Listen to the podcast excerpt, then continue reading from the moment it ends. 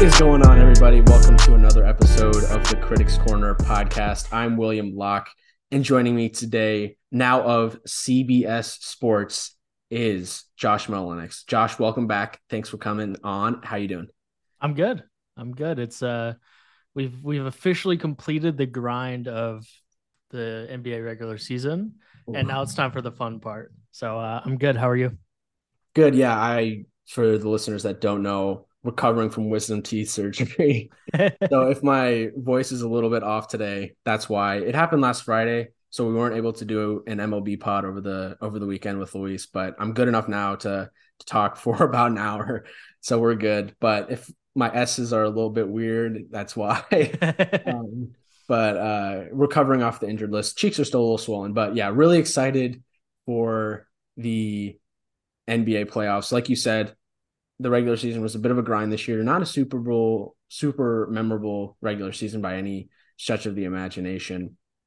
Um, a lot of injuries and obviously load management again was very prevalent. But you know, the technically, you know, the play-in's not the postseason, so kind of the the start to the postseason kind got got off to a hot start last night. It, it's kind of weird how they the play-in doesn't count as playoffs, but it doesn't count as regular season. It's kind of like Twilight Zone basketball. Mm-hmm. Um, but I mean, Lakers mini last night, great, great out, great game. Um, Lakers end up advancing, and you know we're going to end up having seven games of of Grizzlies Lakers, which we can get into. Well, we will get into in a minute here, but you know, Minnesota Lakers last night. Any any takeaways from the game? What did you see?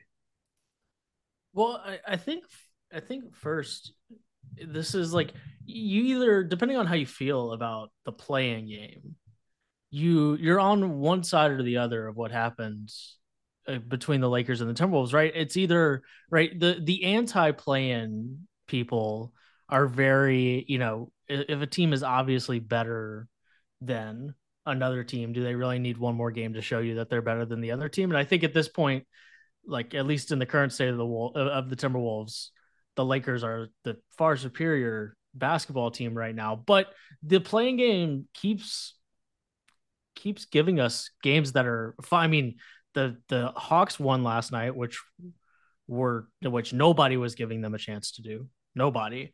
And then the Timberwolves, they gave the Lakers everything that they could handle, and they were supposed to be an absolute train wreck. So mm-hmm. it's I mean, as someone who is generally pro play in because of what it does to the last 20 games of the regular season more than anything else, I I was really entertained last night and to to kind of be on the edge of my seat for a Lakers Timberwolves game, like kind of winner take all type of deal is uh is fun. So uh, uh, you know, getting a close one is is always good and um and you know, produced a a kind of a wild finish we were much more invested in that Lakers Minnesota series uh, game than we were the Eastern Conference. I mean, I feel like you know in the Eastern Conference play-in and and really the first round, but the play-in specifically, like it was just a battle. It's it's a battle of who who gets to get swept in the first round.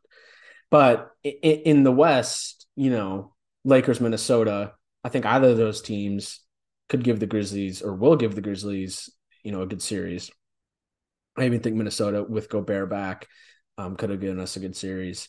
And then, you know, Minnesota, OKC, or New Orleans. I think all three of those will pose some challenges to, to Denver. Denver will get ultimately get by in four or five games, but they'll be at least much more entertaining series than what we're going to get with, you know, freaking Bucks, Chicago, or, you know, the the Celtics and the Hawks. The Celtics are going to uh, eviscerate Atlanta. Um, Christmas present for them last night. Definitely. But you know, well, last night the game specifically, I, Minnesota was soundly, in my opinion, beating the Lakers for 42 minutes, and then for whatever reason, sick they didn't. The, the Wolves forgot how to play offense. It's kind of like in yeah. college basketball all the time, how these you know young kids forget how just forget how to play the game in the last minute and looks it looks miserable. It looks mm-hmm. it's a terrible product in the last minute of the game, right? Like that is exactly what happened last night for the Timberwolves. But it was for six straight minutes into the into the down the stretch where they, you know, for, for the first 42 minutes, they were cutting all over the place. The ball was moving crispy. Everybody was getting good looks. KAT was having a good KAT game, you know, still had those head scratching fouls that he always has. Mike Conley was hitting, it seemed like every three he was taking. Um, they were getting open looks, like Taurean Prince had a few threes. Um, Kyle Anderson was getting open looks, and then they just like forgot how to run offense, and it was unbe- unbelievably stagnant. Everyone was looking at each other like they didn't know what to do, and they they had no leader because Anthony Edwards was non-existent in that game. He's like, that's the reason they lost. But I, I put this loss on Chris Finch. If you're if you're a Minnesota fan, and you got to feel like you really let one slip away. Um, and it sucks from a Grizzlies fan's perspective because I would have much rather, obviously, had played Minnesota, even with Gobert, in a seven game series than an AD LeBron led team in Los Angeles. Yeah, I, I, I think what we learned last night is that Anthony Edwards isn't quite to that point where you just keep going to him even when he's having a bad night. Mm-hmm. Like like Mike Conley was the was the beginning of the of the best offense that the Timberwolves had last night. Like when when he was involved in the plays, like part of it is because he was six of eight from the three point line. That obviously helps. But he just makes the right decision almost every single time he has the basketball.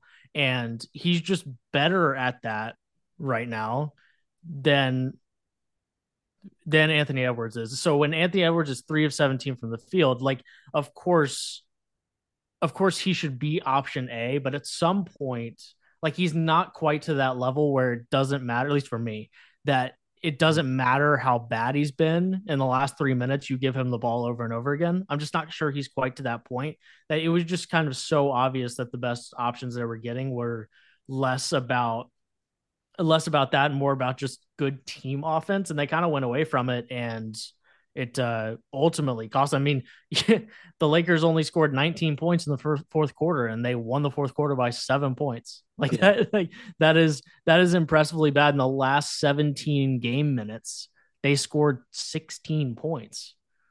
Like that is that is truly atrocious. Yeah, that usually doesn't win you a lot of games. No, and you know, and they still almost yeah. won the game. Yeah. So Ant had nine points, three of 17 from the field, a whole of nine from three. Just no aggression from him. Yeah, he has to be hurt. I mean, I just it, Ant from what we saw from him last year in the playoffs from a Grizzlies fan perspective, again, like he was terrifying, especially in that game one. He had four, I think he had like points. He was looking like he was going to take that leap. And then he he lays a dud like this tonight or last night head scratcher. But yeah, you know, Conley was great. He's the definition of a true professional. You know, he's the kind of guy that plays winning basketball. He's he's the kind of guy that you want to have on your team. I think you you texted me last night. You think a, a contender should pick him up um, next year. I think he has like a partially guaranteed contract uh, for yeah, next year with with the Wolves, so they could move him. Um, but I mean, if you're Minnesota, I think he's the kind of guy you want to have on your team to help bring that young talent forward. And I mean, I hope for for the Wolves' sake that they can get past uh, you know, New Orleans or OKC.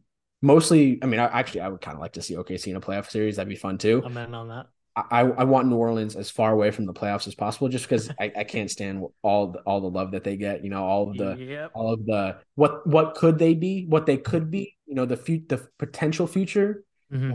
People have been picking them over the Grizzlies for the past three years, even though everything that you've seen that we've seen on the court has told you otherwise. Um, yeah, and I guess we can we can move into that series now. Grizzlies Lakers starts Sat starts Sunday, 2 p.m.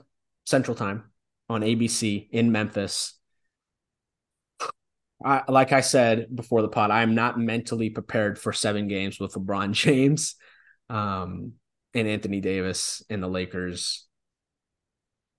But as today has passed as time has passed since that game ended last night i'm becoming more and more confident just because i, I feel like neither of those teams impressed me last night whatsoever. Sloppy play stagnant offense you know anthony davis do you trust him to stay healthy for a seven game series? He was he got banged up last night. In in the first half he was grabbing at that shoulder grabbing at that uh, at his midsection as well.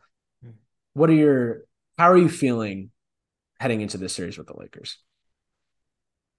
You know, it doesn't and you have this you have this down in in our outline here, but there's like a reason that no teams that aren't like a one or two seed ever win the NBA finals. Like at some point you just you just are who you are. And like it's it's a it's it's a playoff format that's meant to figure out who the absolute best team is, right? It's not the NCAA tournament because that's not the point of the NCAA tournament. Right. The NCAA tournament is is carnage and a single there's no such thing as a single elimination tournament that will 100 will a lot of the time get the best team. Like football is about as close as you can get just because it's really hard to beat another football team that you're clearly worse than.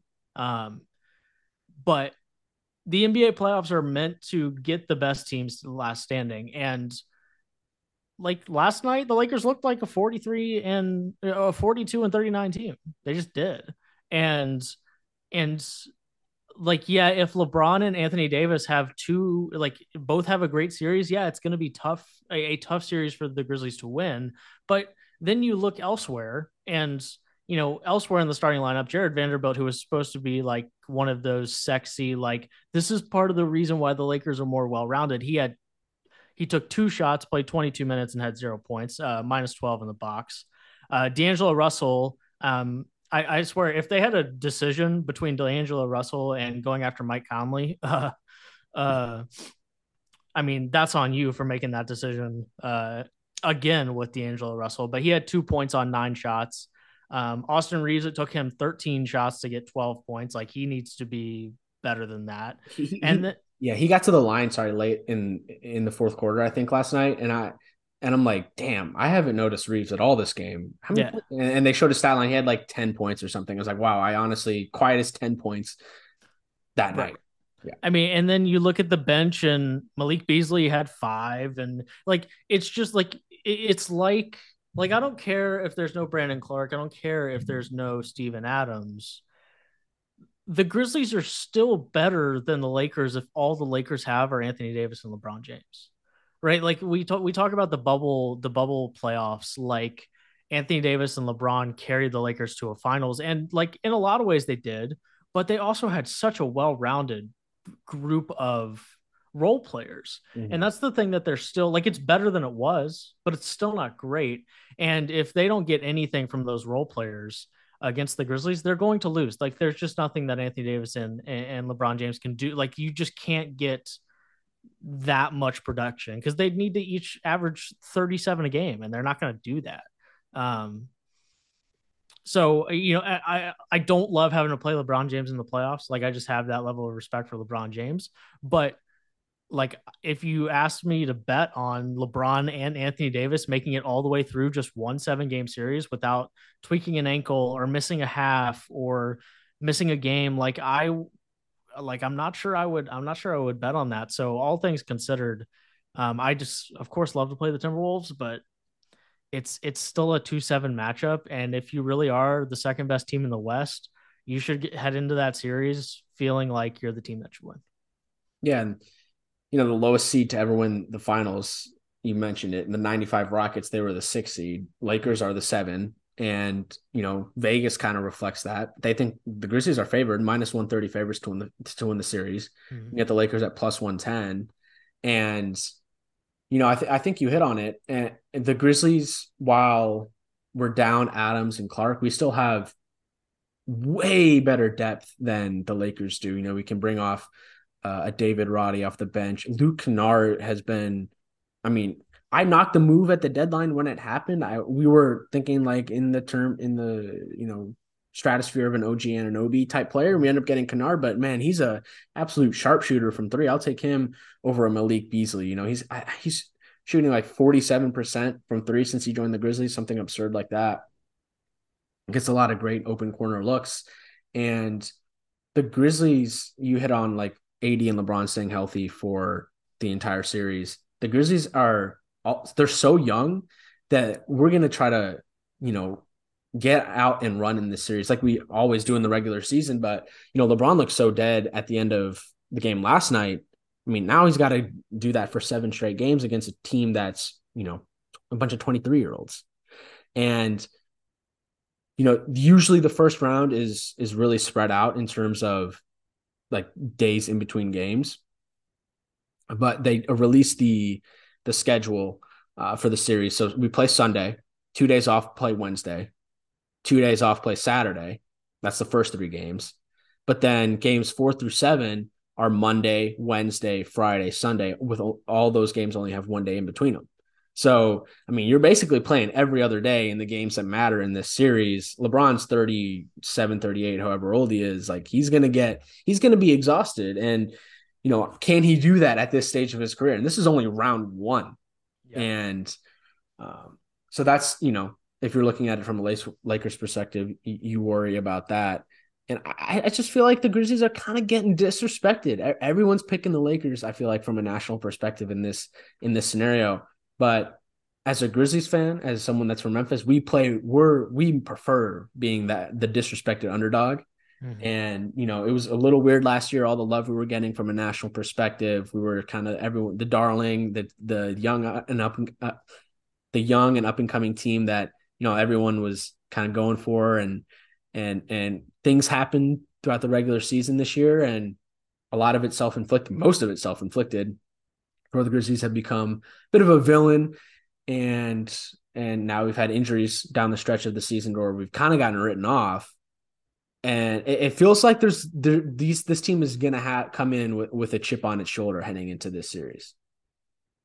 I mean, we, we won 56 games last year, 51 games this year. We're not going to have an All NBA guy, and a lot of that's Ja's own doing. He would have been first team. Yeah, we're if Jaren doesn't win D- defensive player of the year, which right now it's it's up in the air, you know, Bill Simmons and Russillo both went for Evan freaking Mobley. He's not even the best defender on his team, respectfully.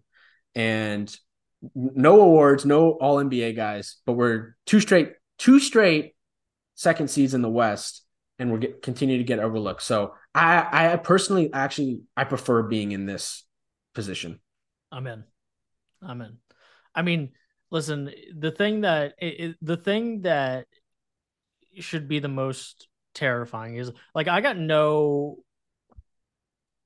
I, I got complete faith in Dillon Brooks to to be in to be up for guarding LeBron for however many games. Like he, he, was born for this series. He was born to be kind of getting disrespected as a two seed and getting to play LeBron. Like he was literally born for it.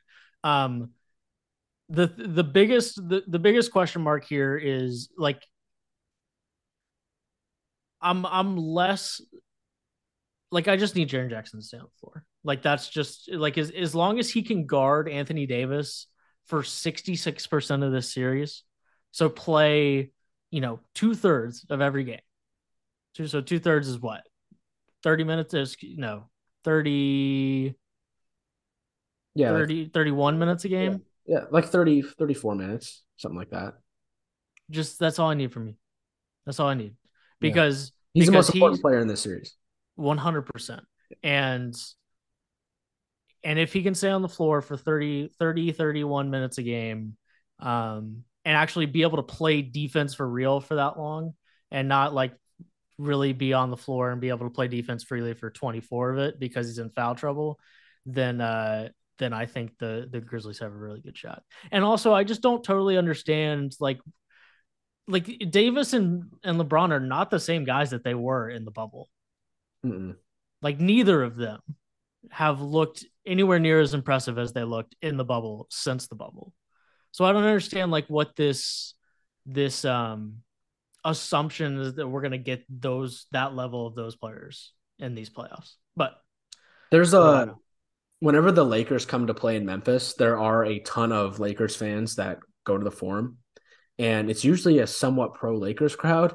So I really hope that you know Memphis comes through and it's a Grizzlies crowd because there are a lot of Laker fans in Memphis. Mm-hmm. Um, and also like you do have the the the potential Warriors Lakers series looming in the second round, which you know Adam Silver is is gonna try to move hell hell or high go go hell or high water, whatever the freaking phrase is, to get that Warriors Lakers series in the second. I mean, LeBron, Curry, like both of their, you know, on the downswings of their career, last big playoff run. It's a ratings dream. Mm-hmm. Like you want that series, and you don't want the Memphis Grizzlies. Like when we had the grit and grind area, we knew we were never gonna win a championship or make a deep run, mostly because like you know, we we had the teams and and the West was loaded at the time, but I mean, you know, the league didn't want the grit and grind Grizzlies in the freaking No, NBA didn't. finals. The ratings would be in the tank. So you you know we're gonna get Scott Foster. We're gonna get some sketchy calls. The Lakers are gonna get every single call. The Lakers are gonna shoot 20 more free throws a game than the Grizzlies, but we can't let that affect us. And I mean, dude, who like Ja Morant, man. John, Ja's, it's this is the biggest series of his life, even though he was in the second round series last year. In my opinion, this is like with everything that happened to him in the regular season, he's supposedly refocused himself, new approach to life. Like he has the opportunity to average 35 plus a game in this series because who on this freaking Lakers team is guarding him? And, and and late in games it'll probably be LeBron, right? uh, you would think you might put you might move LeBron over to a Bane, but can LeBron can LeBron I mean, you know, for LeBron as great as he is, can he stay in front of Ja Morant? No one can stay in front of Ja Morant for seven games. No. And it's and more LeBron's of a, not exactly a lockdown defender like he used to be. and- and it's more of a collective unit defensively, and there's going to be a lot of switching, and you know the Grizzlies will probably try to move off that matchup anyway, and and get another guy on him, like a I don't know a Schroeder or like an Austin Reaves. Um, but I mean, while everyone nationally wants to, is picking the Lakers to win this series, like if you look at it from an X's and O's perspective, I, I still think we should we should win this series in six or seven. Um, I don't want to jinx it, but I'm quietly confident right now. I'll go with that. Quietly confident. Quietly confident. The other series that we I briefly mentioned is that Warriors King series, and this one, in my opinion, I'm going to be locked into every single game. This is this is outside of the Grizzlies series. This is my most favorite series in the first round. You got Kings team in the playoffs, basically the first time in our conscious lifetime. Yep.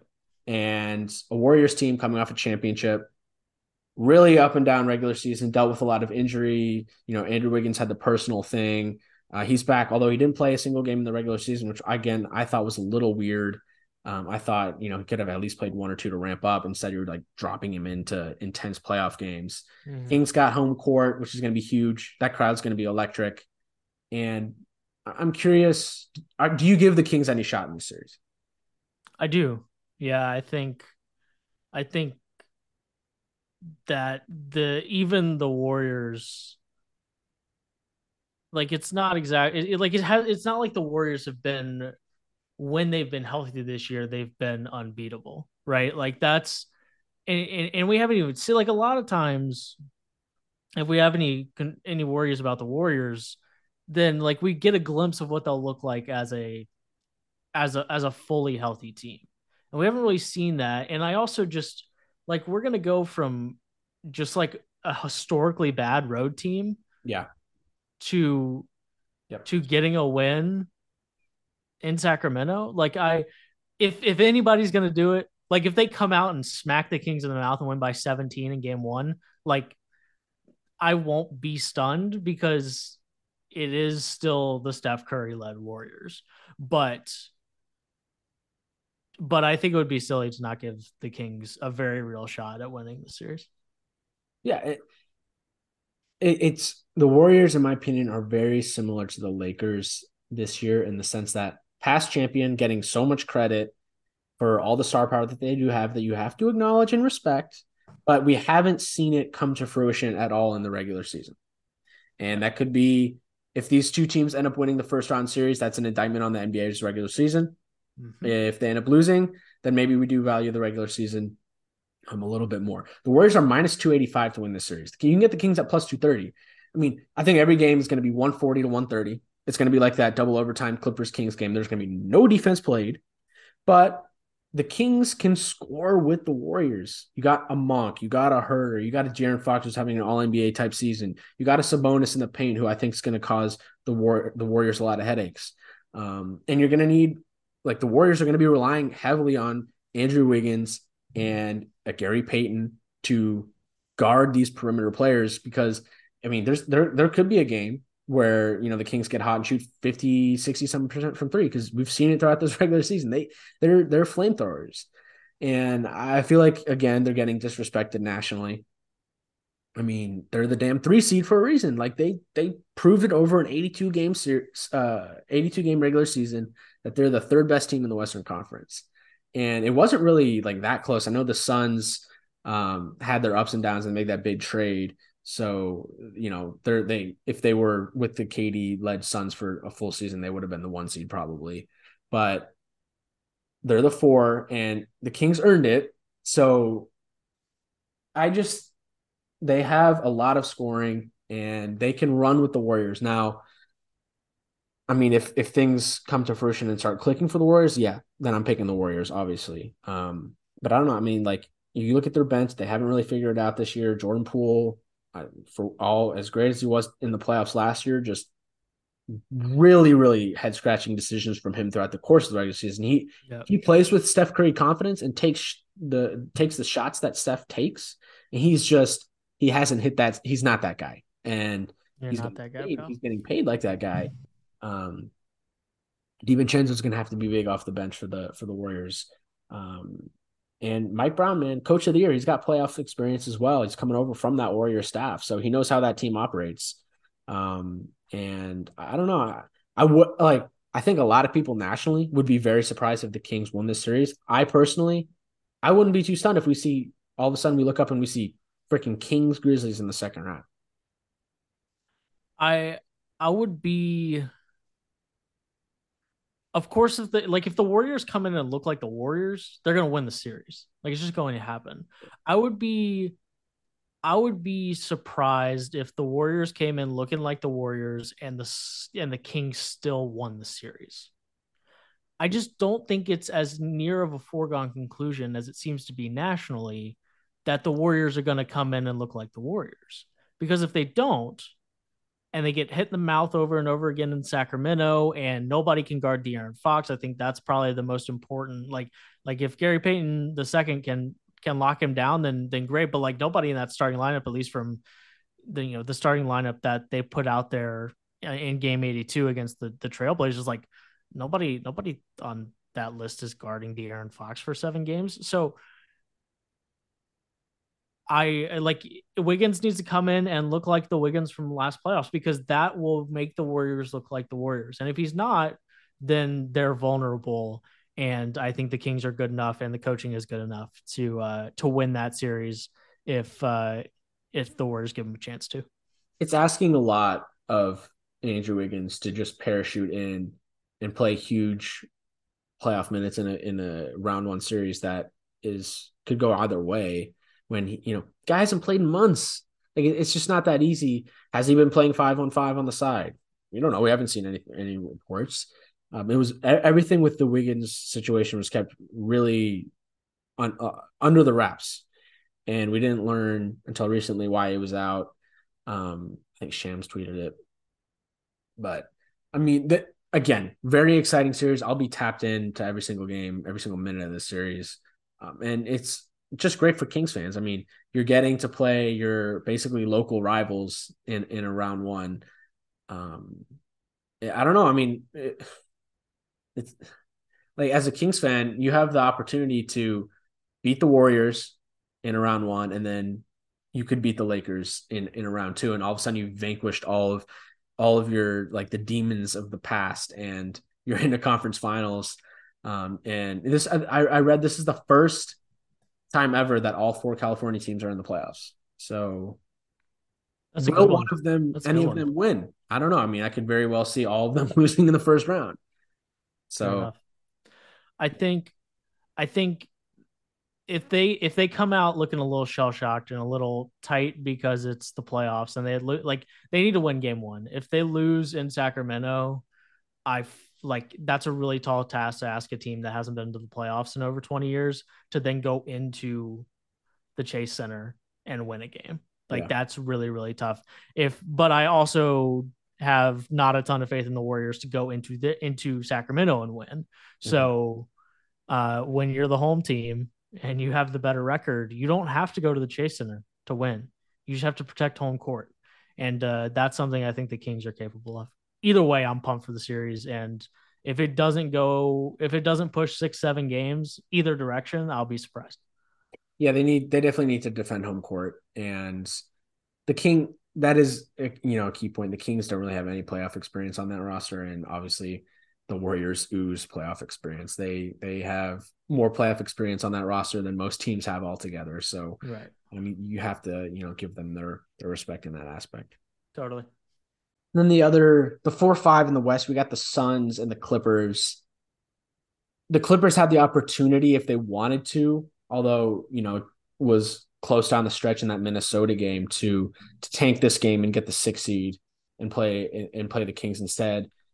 Instead, they end up with the Suns, who still haven't lost with Kevin Durant mm-hmm. uh, playing, and are they're not the favorites to win the title. The Bucks are. They're the the favorites to win the West right now, and you know it's really a question with them for me of can they stay healthy because I don't I, like the on the court product is is undeniable. But can you keep a an older aging Chris Paul healthy for the playoffs? Something that he hasn't done recently. And Kevin Durant, you know, been battling injuries all season as well. One of them was a complete fluke. Um, but I, I mean, if this team stays healthy, I just I really have a hard time seeing anyone knocking them out in the West. And you know the Clippers don't have Paul George right now, and mm. I don't give them any chance, in my opinion, in this series if he's not healthy. This is about as good of a path as the Suns can get, because I just like without Paul George, the Clippers don't have enough to handle this Phoenix offense.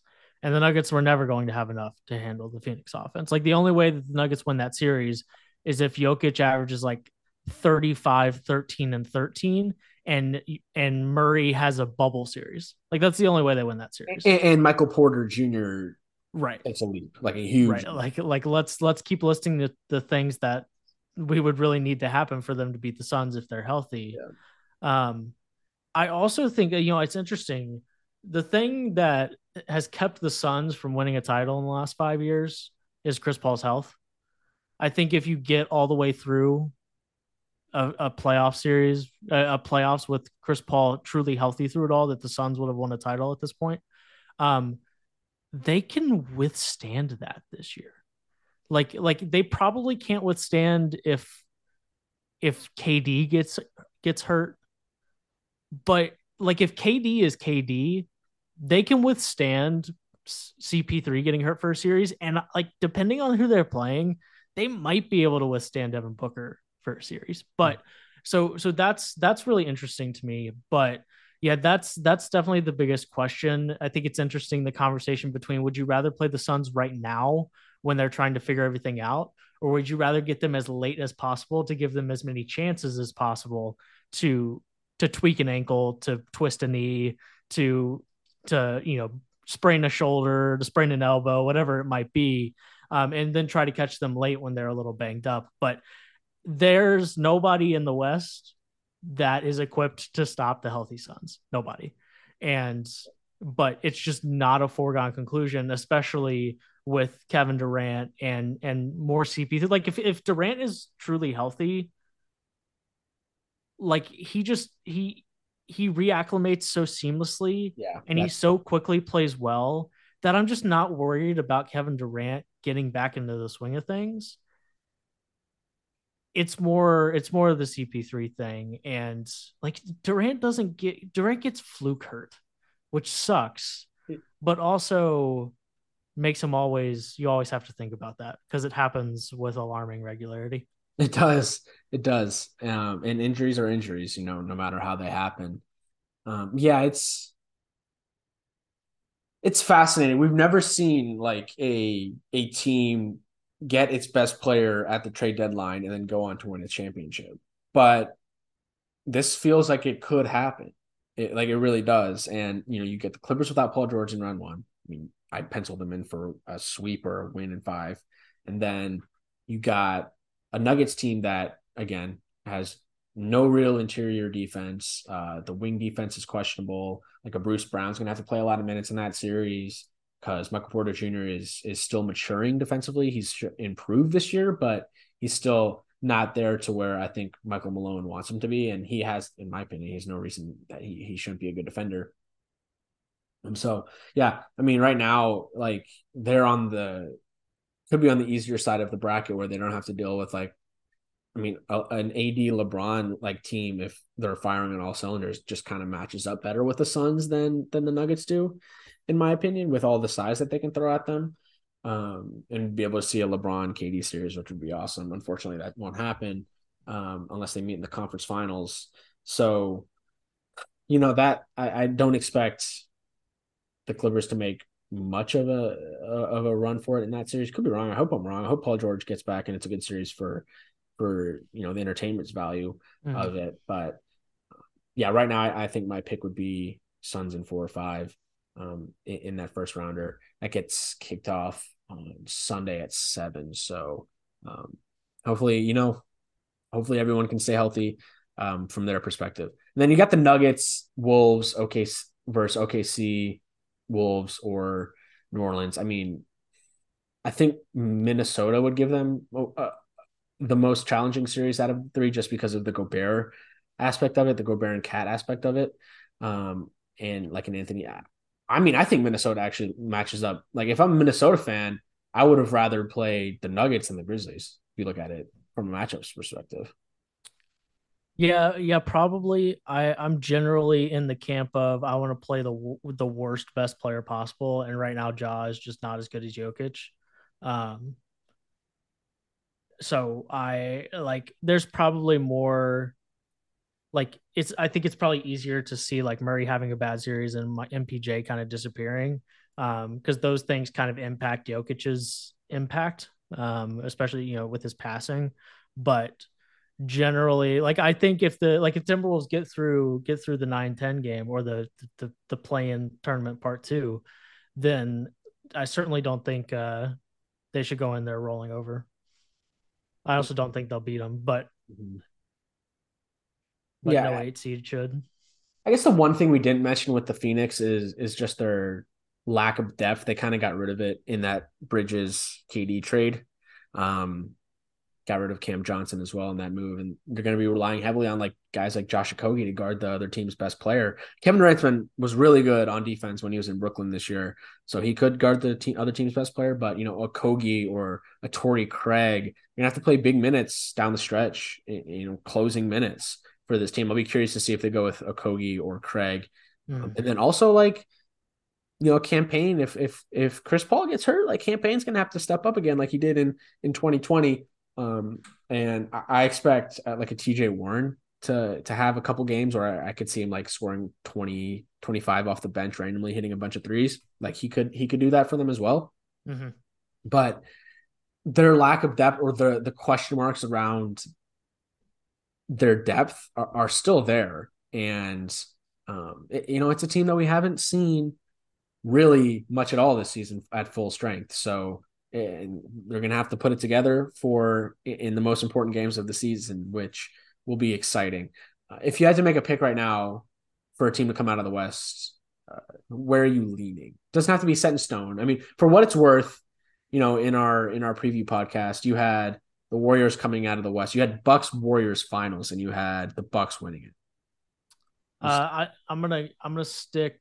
I'm not gonna stick with the Warriors. Um, I think when you're when you're the sixth seed and I have no faith in you winning on the road, like that's an issue. Because in theory, like if things go normal elsewhere, you're gonna have to win on the road all the way through the playoffs. Mm-hmm. And I don't have the faith in the I don't have faith in the Warriors to do that.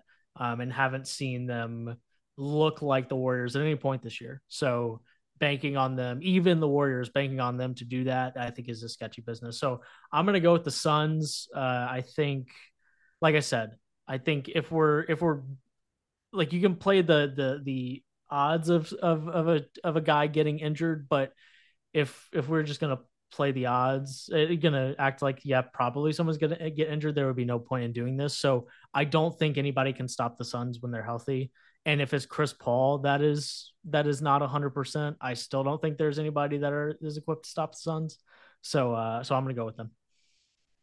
Yeah, the the road thing with the Warriors is a real thing, and it like, do you see? You just don't see a Steph Curry, you know, going into Boston in game four and having a Hall of Fame, you know, career defining game like he did last year. I think that was game four in Boston. I believe so. They, they just haven't done that at, at, all this year. And again, I think there's something, it, it's, it's weird considering how they're so, they're such a veteran led team that they, they suck on the road, but it's, it's there. I mean, the Grizzlies have it too, but it makes more sense with them because they're so young. Yeah. Um, and, and the Grizzlies are the two seed. The Grizzlies are the two seed. Like uh, the only like um, like if Denver make it makes it to the West Finals, then they'd have to win a game on the road. Until that point, they don't have to win a game on the road. It's a good point. It's a really good point. They got to defend the form. Mm-hmm. Um, but yeah, if I had to make a pick right now, I mean, the Suns, assuming they all stay healthy, it's hard to bet against them. Bet against them. For what it's worth, I had the Warriors preseason I had Warriors over Nets. I feel like I deserve a mulligan for what happened in Brooklyn. Um, I give it to you. Yeah, that you know that kind of predict. I mean, could have predicted that with Kyrie. I, I, should have seen that coming. I was and Ben Simmons. I don't know. We were both kind of high on the Nets. I think we both took their over. I think we yeah, did. We, we, both took their over 50 and a half. Um, I'll go. I'll. Hmm, I mean, I I have a hard time seeing anyone beating Phoenix right now. So I'll go with Phoenix, assuming all things stay the same and they stay healthy. If they get it, pick up an injury, uh, I might have to change my pick. Uh, so that's my pick out of the West. We're both going Suns. East first round. I mean, if we're gonna be honest, like Charles Barkley said it on the on the inside the NBA last night. Like America, like you don't have to tune into these games. Like Bucks, Miami, I would or, love to know how how Turner felt about their Turner employee saying that. Hey, don't, you don't have to tune in. Yeah, I don't think that was you know a great look for Barkley, but I mean he's not wrong. Everyone's no, thinking it, not. but you don't have to say it on national television. It's uh, okay one... if if TNT was going to get upset about the type of things that were said on Inside the NBA, then it would have happened a long time ago. That's very very true. Yeah. Um, which I, I enjoy the fact that they're so unfiltered. Like it's refreshing because you don't really see that on TV at all anymore. And they and they're given the they're given the leash in like in like pregame, postgame, halftime shows that no other halftime show gets. It's just it's just a you talk, you talk, you talk. Okay, let's go to break. Everywhere else, it's um, unbe- it's unbelievably it's unbelievable how structured like the, even the ESPN halftime shows are, where it's like oh they, yeah, they're sitting there like robots, like they're all scared. They have to say stick to the script. Yeah. Everyone has their 10 second, you know, foray into whatever they want to talk about, and then yeah. it's like boom, boom, boom, commercial, boom, boom, boom, commercial. commercial. Yeah. Come back from come back, or they'll do the they'll do the classic like come back from commercial, and then they'll talk for like five seconds. Like here's a cut shot of them warming up for the second half. All right, back to commercial. Yeah. Whereas in.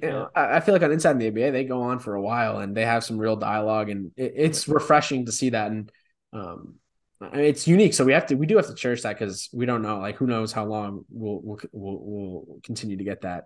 Um, but if you had to pick like a series to watch in the East in the first round, it's undoubtedly Cavs versus Knicks.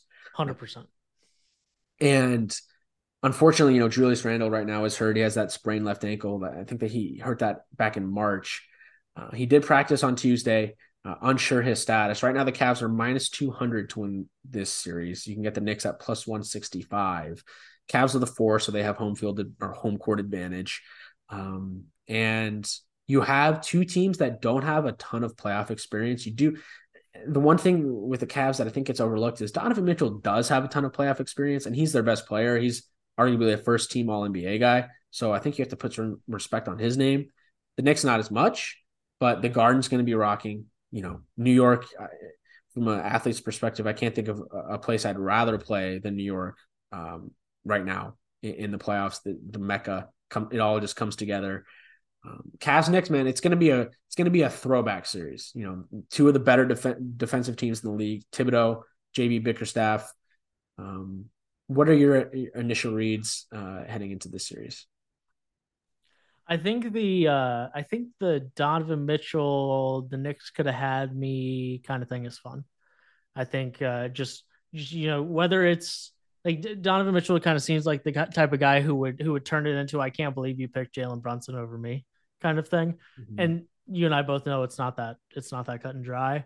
And the Knicks would be a would be maybe not worse team, but they would be le- they would be not as well equipped as a playoff team if Jalen Brunson and Donovan Mitchell were in their backcourt together.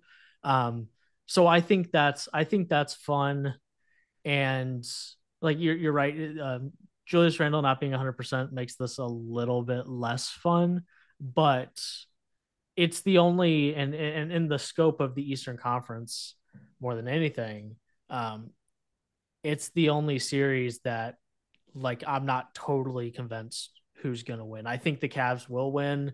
I think they're the better basketball team between their defense and Evan Mobley and having um, a guy like Donovan Mitchell who who has shown the ability to be the go-to guy in a playoff series. Um, I think I think they'll win it, but I think it'll be close. And I think you make a good point that it's two teams that like they don't scream um, super modern basketball. They don't scream it like everybody has it at this point because you can't. You just you're not going to be successful if you don't. But they don't scream it in some of the ways that like the Kings may scream it or the Warriors may scream it. Like I think it'll be I think it'll be a fun series and I um after seeing what happened in Madison Square Garden um during both the Big East tournament and then to see it get some center some center stage spotlight in in the NCAA tournament. I like watching watching playoff important basketball inside MSG and uh, we're gonna get to see it again, and uh, I think it's gonna be really fun. The the Cavs do have the the foundation to be a one of the better teams in the Eastern Conference for the next five to ten years, in the sense that they have a really good young point guard that makes everybody around him better, makes great decisions down the stretch, and then you have uh, you know, an all NBA shooting guard as your best player, the guy can go out and get 70 a game. No 70 a game jesus christ. He can get you 70 in a game like he did this year um which i think goes forgotten because that was on the same night that the damar hamlin thing happened. So no one was really watching the donovan mitchell game at that point but he did score 70 um and then you have you know a mobley and in allen you know mobley who a lot of people are comparing to kevin garnett uh, one of the better defensive you know players in the league right now. I think his offensive upside uh, still needs to fill out there. Um, and then Mobley, you know, uh, a defensive stopper as well, and can can score really well around the perimeter, or sorry, around the rim. The the one spot right now that they're they're kind of weak in is that three, and um, you know, Okoro's you know Ben like for what it's worth, like he has improved from behind the arc, but from behind the arc this year.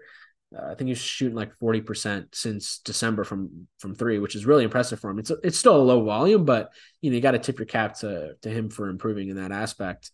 And he's like quietly like last year was like like you'd like that guy to be a little better than 35% from the three point line, but like he's been respectable the last two years. Like he was 29% as a rookie. Mm-hmm. The last two years, like like I said, you like that guy when that's his job to be closer to the 38, 39, and ideally right in the 40% range.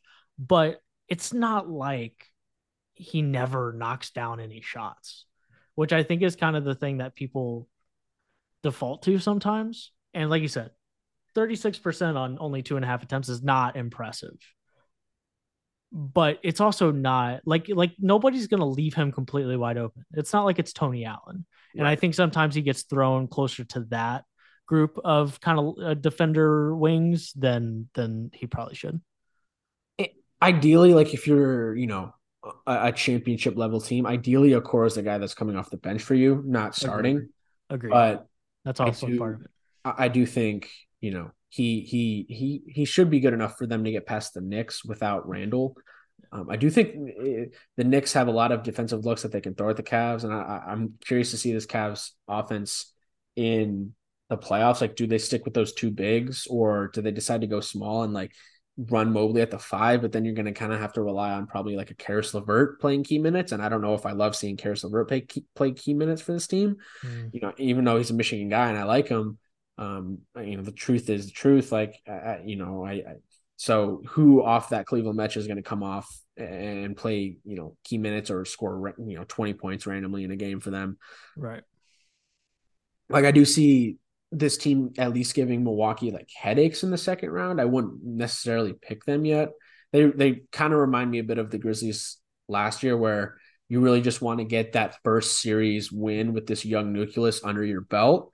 And then in Good the point. next years that follow, try to build off that and maybe make a conference finals, um, which is really hard, man. It's really hard to win two freaking NBA playoff series, let alone one. So if they get past the Knicks, like I think you know they can consider this season a success, especially if you know they end up with a Milwaukee, you know, a, juggernaut at this point, in my opinion.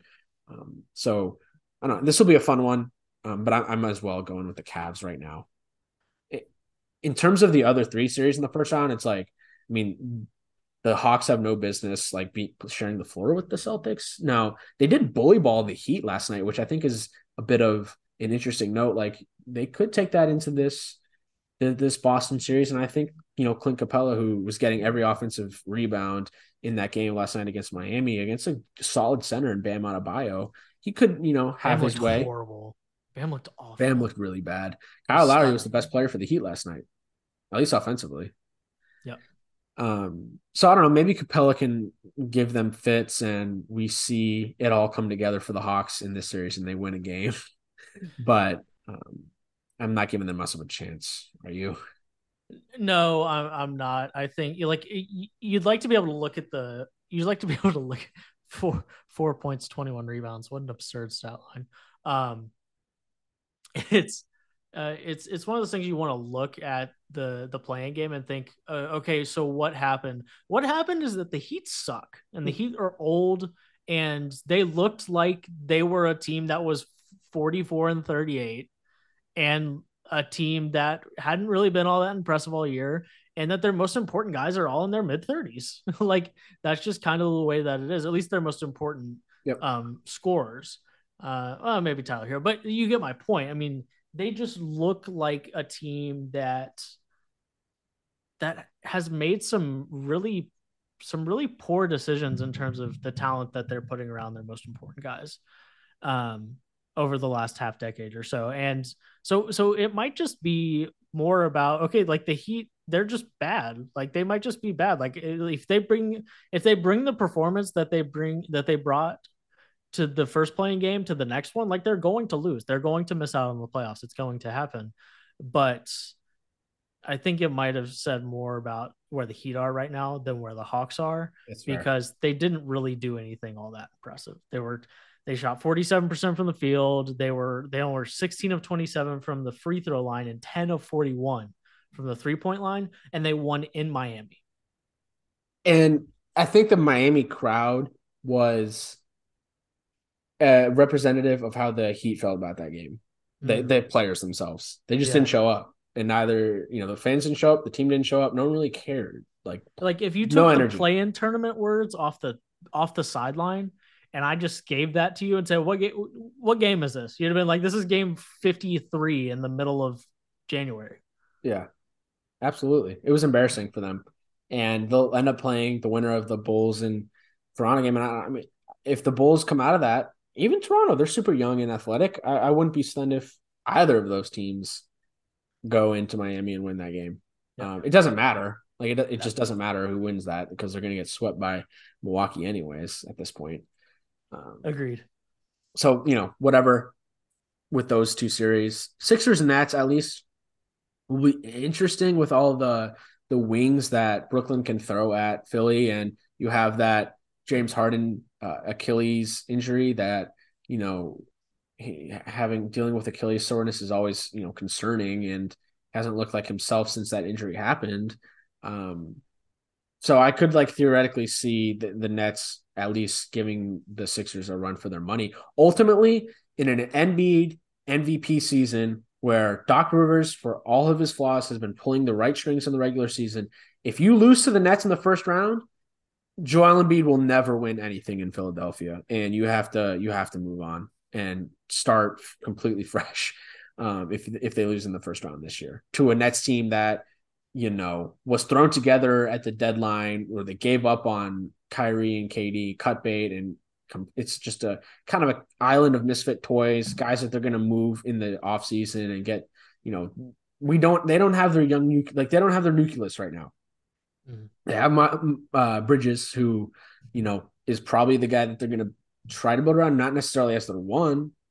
I mean, he's he's looked great. He looked like he could be a one for a team. I don't think Brooklyn wants to build around him as their franchise guy, considering they just built around Kevin freaking Durant. Yeah. I could see him as a really good two. Um, and they have but, the capital now to to make that happen, right? They have the capital yeah. to to like. I think I like Mikal Bridges has proved Mikal Bridges has proven since he got to Brooklyn that like him being the second most important player on a championship team, like like I I I would be willing to listen to people who are not convinced of that, but I also think it would be irresponsible for someone to say that there's no way he can be the second best player on the championship team. He's been he's looked he's looked really good. Yeah, and they've still had a losing record since the trade deadline. So mm-hmm. The the Sixers have no excuses not to win the series. I don't care if James Harden's hurt that that injury will have more of an effect in the second round series against yeah. Boston, which if the Sixers were fully fully healthy against Boston, I think you would have given them a chance. If Harden's not Harden, again, I don't know if I'm giving them much of a chance in that Boston mm-hmm. series because Boston has consistently been Philly's bogey team. They have mm-hmm. such good guard play that I just don't see a Harden Maxey backcourt stopping. You know, Brogdon, White, um, who am I forgetting that they can throw? Even like, I mean, Payton Pritchard never plays, um, but he had a freaking like 30 point triple double in game 82. Like he he's a serviceable NBA player. Um, so I, I, I, saying. I also would not like, I won't be stunned if the, if the Nets are up by eight in the fourth quarter of game one. I won't be stunned. Yeah in Philly. I, feel like the yeah, I feel like the the the Sixers always have that first Saturday afternoon playoff game, like the opening. It's yeah. 12 p.m. Central this this year. So, uh, but man, if if Jacque Vaughn and Mikal Bridges and the Nets somehow Cam pull Thomas. this, somehow yeah, somehow pull this out, out that, but I don't think they will. Ultimately, I think the Sixers fall in the second round like they always do and we're gonna get, I think, a Bucks. I think it's safe to say we're gonna get a Bucks Celtics Eastern Conference Finals, and I think that's what everyone wants to see. Like those are the two best teams in the Eastern Conference. Um, I think Giannis is the best player on the world in, in the world, even though I don't think he's my MVP this year. Uh, we'll get into that in a bit. But right now, my pick to get out of the East is the Bucks heading into the playoffs. Middleton's getting back to himself. Giannis is the best player on the planet. Uh, Joe Ingles adds a nice um, piece, a nice different dynamic to them this year.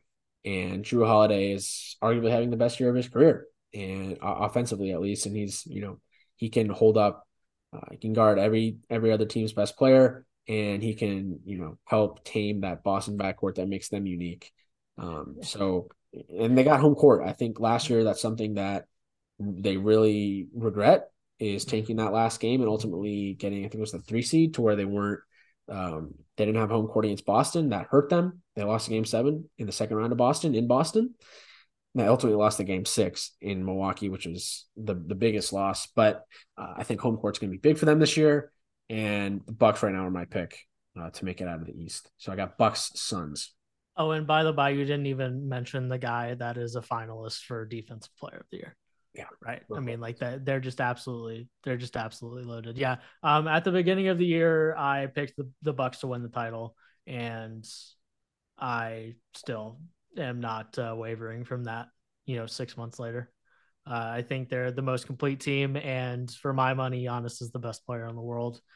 And uh, when you average 31, 12, and five, and it's just kind of a normal season for you, and people are like, I'm like, when we look back on it, are we really going to remember Giannis? Like, maybe not, but that's pretty impressive considering what his averages are this season. Uh, I'm all in on the Bucks, and uh, really hope that we get that that one two matchup in the Eastern Conference Finals. Yeah, we've become so accustomed to his greatness and greatness around the league that it, it, it you become numb to it, and like you get really excited about guys that weren't as great in previous years, like a SGA and you know we kind of gravitate to those guys. But Giannis and I love SGA, don't get me wrong, but like Giannis is still, you know, absolutely incredible to watch. I think when I, I'm trying to analyze the playoffs and I'm looking at the history of the league, you know, in, in the 2010s, early 2010s, we had the Heat, Spurs, and Warriors dynasties, and so it was really a series of dynasty related championships. But ever since 2019 you know, we had the starting then we had the Kawhi Leonard championship in 19. And then we had in 2020, we had the the Lakers LeBron AD post trade championship. In 21, we had Giannis finally getting one. Last year, we had Curry getting one. Um, post Kevin Durant, like Curry finally getting one where you could say like himself, you know, finally being the guy in the finals and winning MVP and, and all that, finally winning one after Kevin Durant, uh, even though he won one in 15 without Kevin Durant as well. Um, so, you know, since 19, it's really been a series of, and, and, since the league has changed to where it wasn't just LeBron coming out of the East every single year and the Warriors coming out of the West every single year, it's kind of been the series of like individual championships. And, you know, I'm trying to like think in my mind of like, picture the narrative, like what feels right. Like, does Embiid finally get one? You know, I think this year Embiid's going to be more about getting the MVP than winning a championship does Jayson Tatum and Jaylen Brown, did they finally get over the hump and win one? I could see that happening. Does do do Ja Morant and the young up and coming Grizzlies, you know, finally win one or not finally, do, do they win one for the first time? I think we're still a few years away from the Grizzlies actually contending for a championship, championship, like with the best of the best. Still think we need to make a few moves and get some different pieces in that roster. For as much as I want to see it happen this year, I, I ultimately don't think it will. Do I see the Kings winning? No. Do I see Kevin Durant winning one? Absolutely. I could see that happening. Like, you know, with this second team winning a championship. Do I see mm-hmm. Jokic winning one? I, I don't know if they have enough defensive pieces to to make it happen this year. So, like narrative wise, I think it's going to come down to like a Giannis going for that second and propelling him even more into the lore of NBA history. You know, two MVPs, two championships. He have two or three MVPs? two MVPs, two championships, and um, you know, he's gonna he could if he wins the championship this year, he's propelling himself even further into the you know annals of NBA history. And then I could also see Kevin Durant. So I think like it's it's ultimate a lot of it like comes down to the narratives in, in the NBA. And I'm trying to like picture the best possible narrative or what narrative feels the best for me this year. And right now I'm feeling like it's going to be damn, like we're we're witnessing one of the the of the greatest players to ever play this game and he he's going to pick up his second championship in, in Milwaukee in a small market, which makes it even more impressive. Yeah. Agreed. You want to get into our awards before we get out? Let's do it. Let's do it. All right, we can run through it. Um, my MVP, uh, I have Embiid. I think I hit on that earlier. Embiid first, Giannis second, Jokic, Tatum, and Mitchell as my top five. I just think I, I just if I remember like anyone the most out of this regular season, I think it's going to be Embiid. I, I, and I think you know for as great as he's been, you know, and I know it's it's all about one season and not a, a, a, series of seasons. But I mean, Joel Embiid deserves to win at least one MVP in his career. He's been one of the top five players in the past five years, so I think it's going to be his year. Yeah, uh, he's my pick as well. Um, I only had a top three, uh, but uh, Embiid, Giannis, Jokic yep. is my top three. Um, 33, 10, and 4 is an absolutely preposterous stat line. Um, and I just personally I think that Giannis is just a better player than than Jokic. And 31, 12, and 6 basically um, is I, am just uh, for the best player on the best team in the NBA. Um, I, I like I just I felt like the the Nuggets and Jokic kind of let off the gas the last month or so, which is fine. It doesn't they don't need to be going, you know, nose to the grindstone when they've pretty much locked up the one seed. That's fine. Um, but I I'm a bigger Giannis fan in general, and I thought his his year was was pretty special. Jokic 24, 24, 12, and 10, basically, which is of course also ludicrous, but um, gave Giannis the slight edge uh, in in that two spot. Jokic three, um, but those were those were clearly the the top three guys. Yeah, I mean Giannis is an All NBA defensive player, or all defense, and that's the other part too and that separates him from Jokic, in my opinion. Jokic is a bit of a turnstile on defense, and I think that we'll see that in the playoffs as well. Yeah, rookie of the year, I think Banchero unanimous is is going to be pretty clearly the the winner. Um, and then second, I got Jalen Williams from OKC. And third. I'm going with Walker Kessler from Utah. Right I would take. Kessler over Gobert right now. I would say that. I think, and that's the thing I wanted to talk about here more than anything else was just like, like, do you think that Kessler would be getting as much buzz right now, and and his season would be getting as much recognition if he wasn't the guy that the Timberwolves had traded for Gobert? Probably not. And, And I don't even know if that's I don't even know if that's fair to to bring that up as part of the conversation, but but that that trade has been so at the forefront of everyone's mind. Like it might not have been until the All Star break in any other year that people realized how good Walker Kessler was. And and I you know he finished near the top of the league in block percentage. He's clearly an All NBA level defender, and like he had a really really solid, uh, really really solid um, season. But I thought I thought Jalen Williams, especially after the All Star break, was was was like super duper special, um, and had like like pretty striking numbers. Like he he had numbers that I was like, wow, it was that good.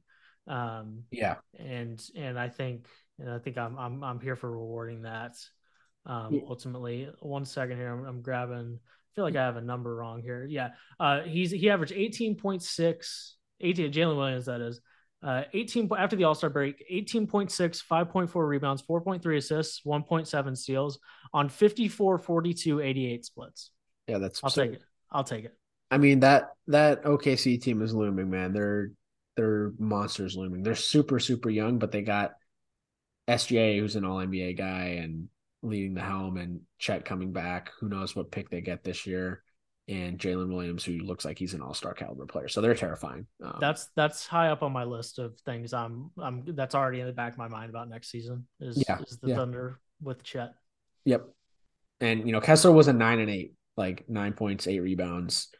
Um, so it's yeah, it's not like the numbers blow you out of the out of the water. Two point three blocks per game is really impressive as a rookie. Um, Definitely.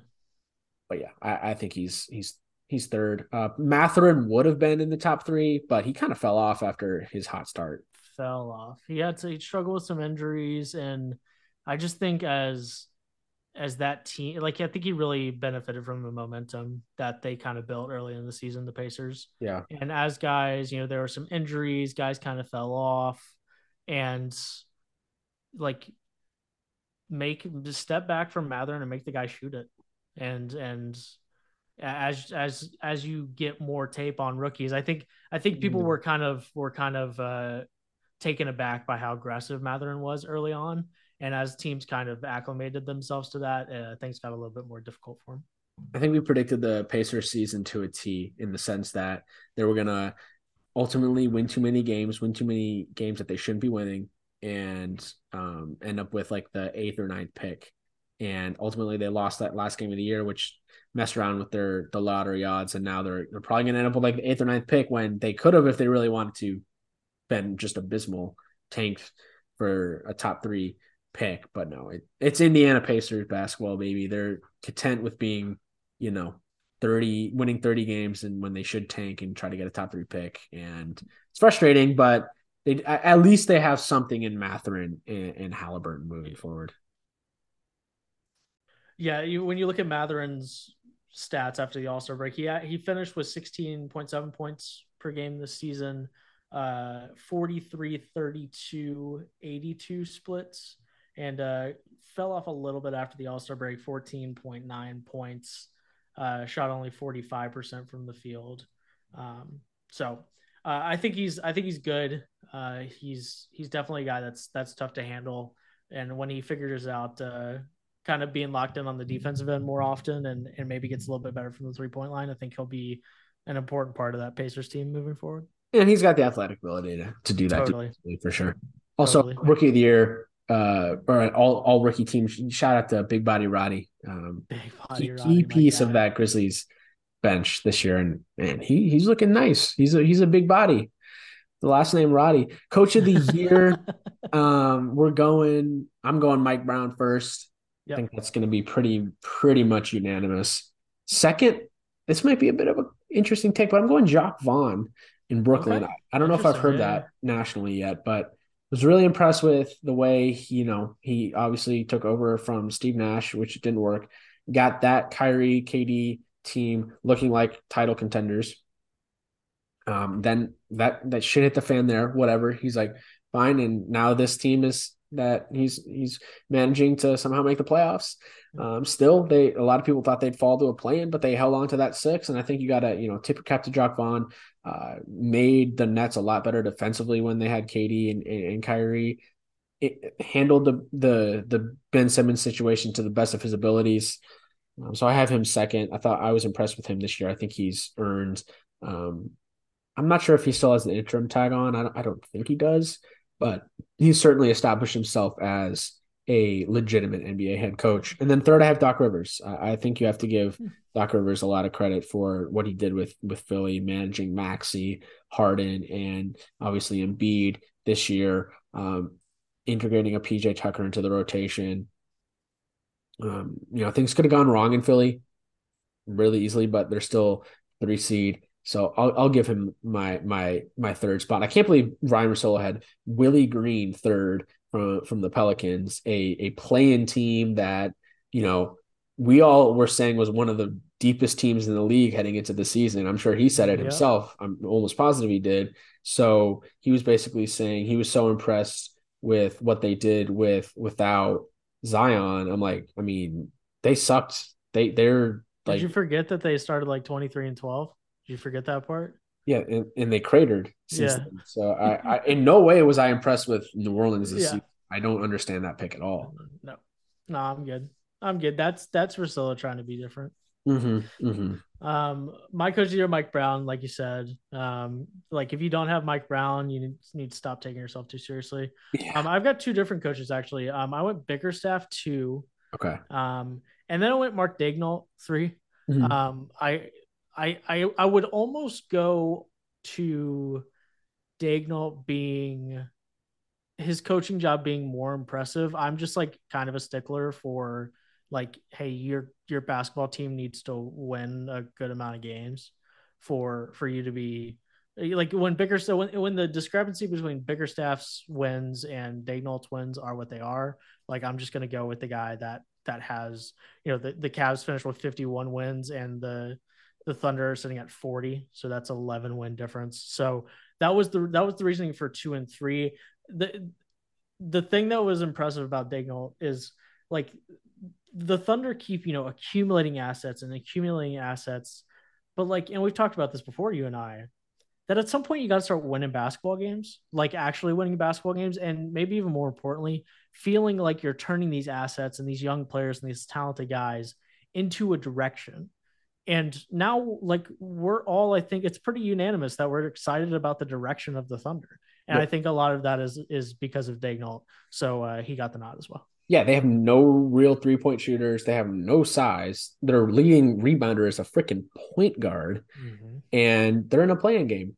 So you you gotta tip your cap to them. Um, but I yeah, Mike Brown, you know, team that where a lot of people were penciling into the playoffs, ended up with the three seed. You gotta tip your cap to to him and and know. and putting together an offense that is genuinely unstoppable. Like, yeah. gen, like you just gotta hope that they don't knock down shots. That's the only way you stop the Kings offense. It really is. Yeah, that's why I'm so intrigued by that Warrior series. Defensive Player of the Year. Uh, this is this is one where there's no clear cut. Uh, we're seeing a lot of different votes come in, and a lot of people are predict picking a lot of or voting for a lot of different people. My pick is Jaren. Man, like I'm obviously I'm biased there, but the way he impacts the the the Grizzlies defensively, like without Steven Adams for now the past couple months, you know, he's come in and play the playing the five and the he's the fulcrum of everything we do on defense. He's the he's the reason that we, you know, have the I think we're like second in defensive rating right now. And you know, I know we have Dillon Brooks who's who's great defensively as well on the perimeter it, but Jaren, man, like he he stops everything. He's he's a rim protector. He you know the blocks per game with him are, are like absurd. And considering a guy that struggles with foul trouble, the fact that he has so many blocks is, is really impressive to me. Um, also gets a lot of steals. I, I, don't have the numbers in front of me. You, um, you might have them up right now.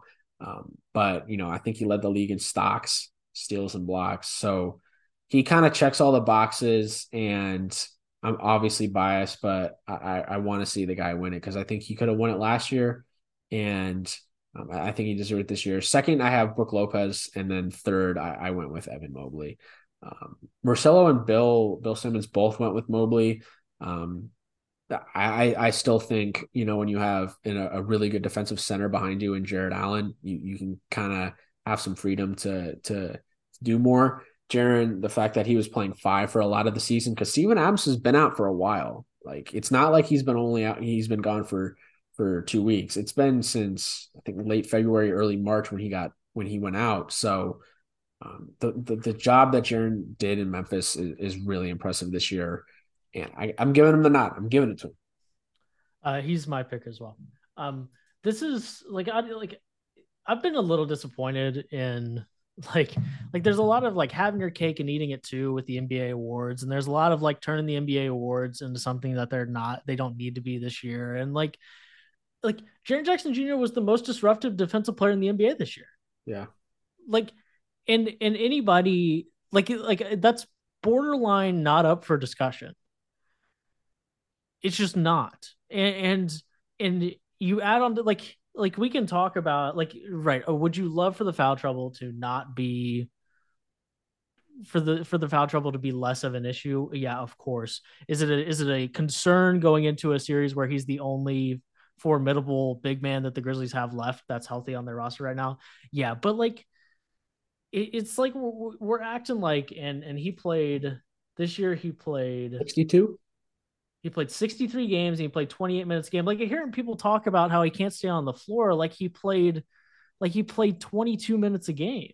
Like, like I just can't. Like I'm just not all that that upset about it. And when uh, when you when you miss the beginning of the season, and your team goes from one of the worst NBA defenses to the best NBA defense, um, sometimes the writing is just on the on the wall.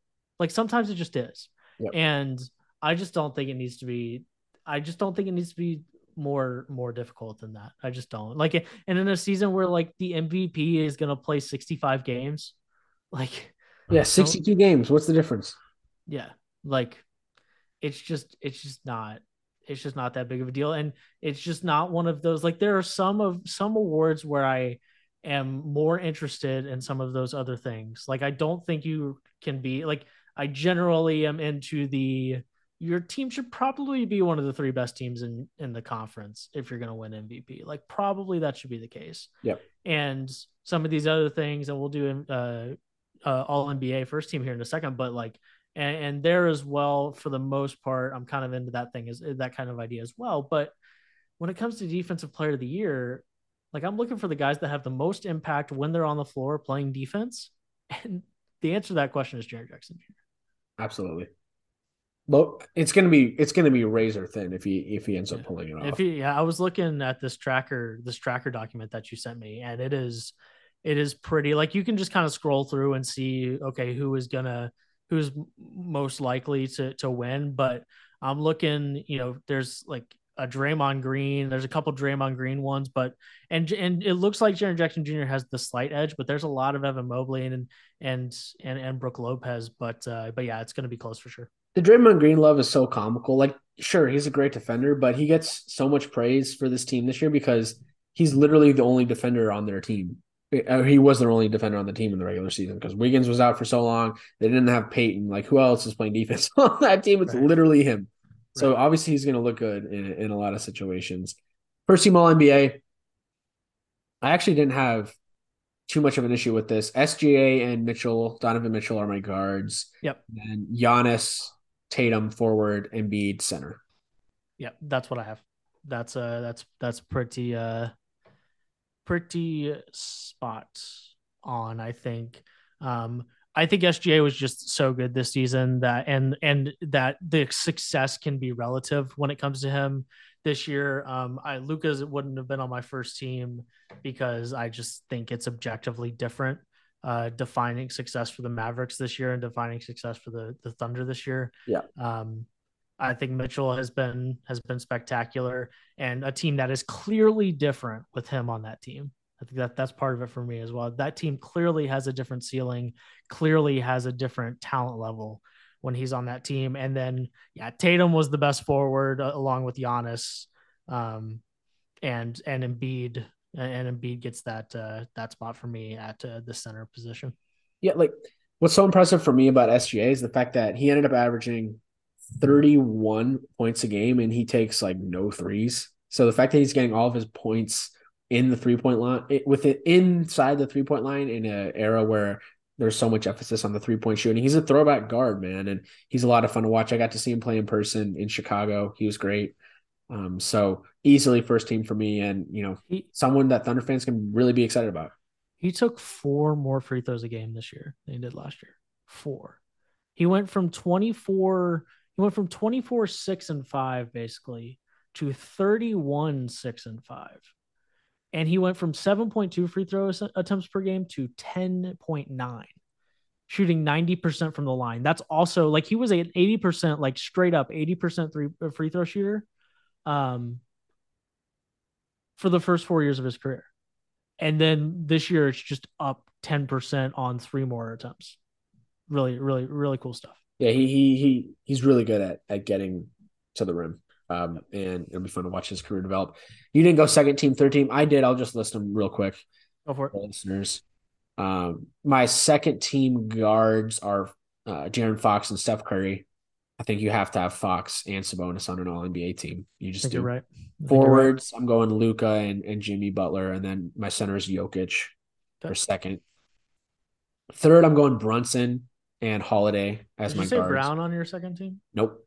You didn't. Okay. No, Brown's on my third as a forward with LeBron and Sabonis, and then Brunson and Holiday as my guards. I think you have to have representation from the Knicks, and I just value what Brunson did and how he so obviously made the Knicks better this year. Um, you have to have him on an All NBA team. You have to have one of Randle or or Brunson. I just lean Brunson because uh, of his value. And it's then, the same conversation as with the as with Donovan Mitchell, just not quite to the same degree. Exactly. Clearly a different team with with Jalen Brunson on it. Yep, exactly. And then Jrue Holiday, one you know, des- deserved it. Bill Simmons had him on his second team. I don't know about that, um, but yeah, I think he deserves it. And then Jaylen Brown could have had him on on second, but I mean, Luka, for as disappointing as the Maverick season was, I mean, the guy still puts up Looney Tunes numbers, so um, put him there. And then yeah, Sabonis He's just so annoying. Like I, am I'm in a very annoyed spot with Luka Doncic right now. Me too. Don't love him as a player, like, but he he puts up 30, 32, eight and eight and a half. I mean, you can't tell me that's not second team All NBA. Freaking ridiculous. Yeah. Um. And Sabonis, you gotta, he has to be. He's he will undoubtedly be the third team All NBA center this year. So that's my list. That's our awards. That's our playoff predictions for this year. I'm locked in. I'm locked in all starts on Saturday. The Bulls are playing the Raptors right now. Um, you can go watch that mid off on ESPN. Uh, Followed by another mid off that's slightly more intriguing. Yeah, between the between the Pelicans and the Thunder. It's all about it's all about TV revenue and more ticket sales and all that stuff. Um, but ultimately, doesn't make it the the product better? No, but we get more games, so it's, it's something at least. Uh, but it all really starts on Saturday. Um, and for yeah, real quick, how did you feel about the regular season? It was kind of mid. Um, I was disappointed as per usual with a lot of the load management. Um, I thought the most interesting storyline, honestly, was the whole Ja Morant Grizzlies thing because it was at a point there where you know, like, were we going to see the guy again in the regular season? Um, right. Does this guy have real problems? Um, which I mean, he still might. We don't know, but um, I think ultimately, I think it's going to be a good thing for for the Grizzlies moving forward. But that was the most intriguing thing. You know, the MVP was, got toxic, which was again kind of disappointing mm-hmm. um, with some of the the dialogue surrounding that nationally. Um, and then you know, in terms of like memorable games or memorable moments, like I guess you had a couple guys dropping seventy, and it was uh, uh, you know a year in, where the offense and the scoring was was astronomical. Yeah, which you know was was fun to watch. Um, there were a lot of league pass teams like the Kings and the Thunder were a ton of fun to watch this year. And if I had to pick like a game that sticks out to me the most, is probably that Kings Clippers double overtime game that broke the scoring record. Um, but you know, ultimately, if like we see a Lakers Warriors second round series, it's like, okay, how much does the regular season even matter? Like the Lakers were in, like 12th in the in, in the West heading into to March in like mid March, and LeBron was out, and then he comes back for the last couple weeks, and they make a push, ultimately are now the freaking seven seed. It's like I just think it's too long. Like it's too long, and they'll probably never make it shorter because uh, from a league perspective, why do you want to cut out all those games? Um, and then they're adding in the freaking midseason tournament, which is just adding more unnecessary games. And we don't still know much about the format with that, but ultimately, like I'll be very, very curious to see where this goes moving forward. And you know, with the 65 games uh, limit for awards next year, do we see more guys playing consistently in the regular season? But like, you know, with the with the TV rights deal coming up, like they they need to get I, I think they need to make this regular season product better because, you know, from like an advertisement perspective, someone that works in advertising, like, why am I gonna put my money, my advertising dollars into advertising within your league, which you know, advertising is a huge reason why these TV rights deals are so large you know, it's because advertisers want their their their dollar their their product in front of all these eyes. But if the regular season product sucks and people are turned off by it and they aren't watching it, why am I going to put my dollars into it? So is the the next TV rights deal actually going to be as astronomical as they're predicting? No, I think the NBA is at a really important crossroads, and I think Adam Silver, um, we need to see him be a little bit more cutthroat. And we really, you know, we've seen him kind of you know, lay down to certain things and, and let the players really get their way. Um, but he, he's got some decisions to make moving forward. Well, what about you? Yeah, I think I, I have the same relationship with the regular season every year. Um, I uh, I'm into it at the beginning, then it'll it'll trail off a little bit, and I'll kind of get into the teams that I just like to to watch more than anything else and then it'll come back a little bit at the end, and then I'll just remember how much ready I am for the playoffs. I do think, I do think that that they're moving. Like I think the 65 game thing. Like I, I'm really intrigued by how it'll work out because it's not like there was plenty of load management this year, but mm-hmm. like Steph didn't make it to 60 games because he was hurt. LeBron, right. I mean Durant didn't make it to 60 games because he was hurt. Like, so I, I'm curious, like if we'll ever get like really wonky all NBA teams because like they're just it just happens to be a year where a lot of the best guys play like 64 games and don't get to that 65 game mark. Um, but you know, I think I think the the play-in tournament continues to do what it was meant to do, which is make the end of the regular yep. season more interesting. I think that continues to be a W. But um, ultimately, the thing that would fix the regular season is something that they never do. Is something that they will never do, which is cut down the number of games. It should be 65 games in the regular season. Yes. Something like that. I agree. Yeah. But they're just not going to do that. And we'll just have to live with the consequences. Uh, and the league will have to live with the consequences um, at the expense of, of bigger media deals. And at, at then there's the argument you can make of well if they make the regular season 65 games then guys are just going to end up playing 40 right but which is like weird man Go ahead. If you make it 65 and you play it over the same amount of time, then guys will play more games. They just will. Because you can because you can load manage because then you can put load management on off days rather right. than on game days. Right. Yeah, I, you would hope so. Um I don't know man, like you would think these guys are professional basketball players. You think they would love to play basketball and go out there every night. Like I love playing basketball. I look forward to my Sunday league games every every mm-hmm. weekend. Yeah. That's only once a week. I mean, these guys are doing it all day, every day. So maybe it's you know less enjoyable at that point when it's a job. But I mean, you're still playing basketball for a living. It should be fun. Yeah, all, all all all I'm saying is is that there was a golf league made because guys wanted to play less golf. So that's just kind of the way that people that, that professional athletes seem to feel about it. Yeah, that's the that's very valid, and we kind of saw that uh, bite them in the ass on Sunday in the Masters, where they only bit. know how to play three rounds apparently. Vamos, vamos, and Koepka put on a massive beer gut. Um, but hey, the regular season in the rear window, and we are ready for the playoffs that really get going on Saturday. Um, I'm sure we'll be potting at, at points throughout the at, throughout the postseason. We're gonna be tapped in, locked in. Um, anything before we get out? Uh, I don't think so, man. Thanks for having me. Yes, sir. Thanks for coming on. Go Grizzlies. Talk to you on the next episode. Peace out.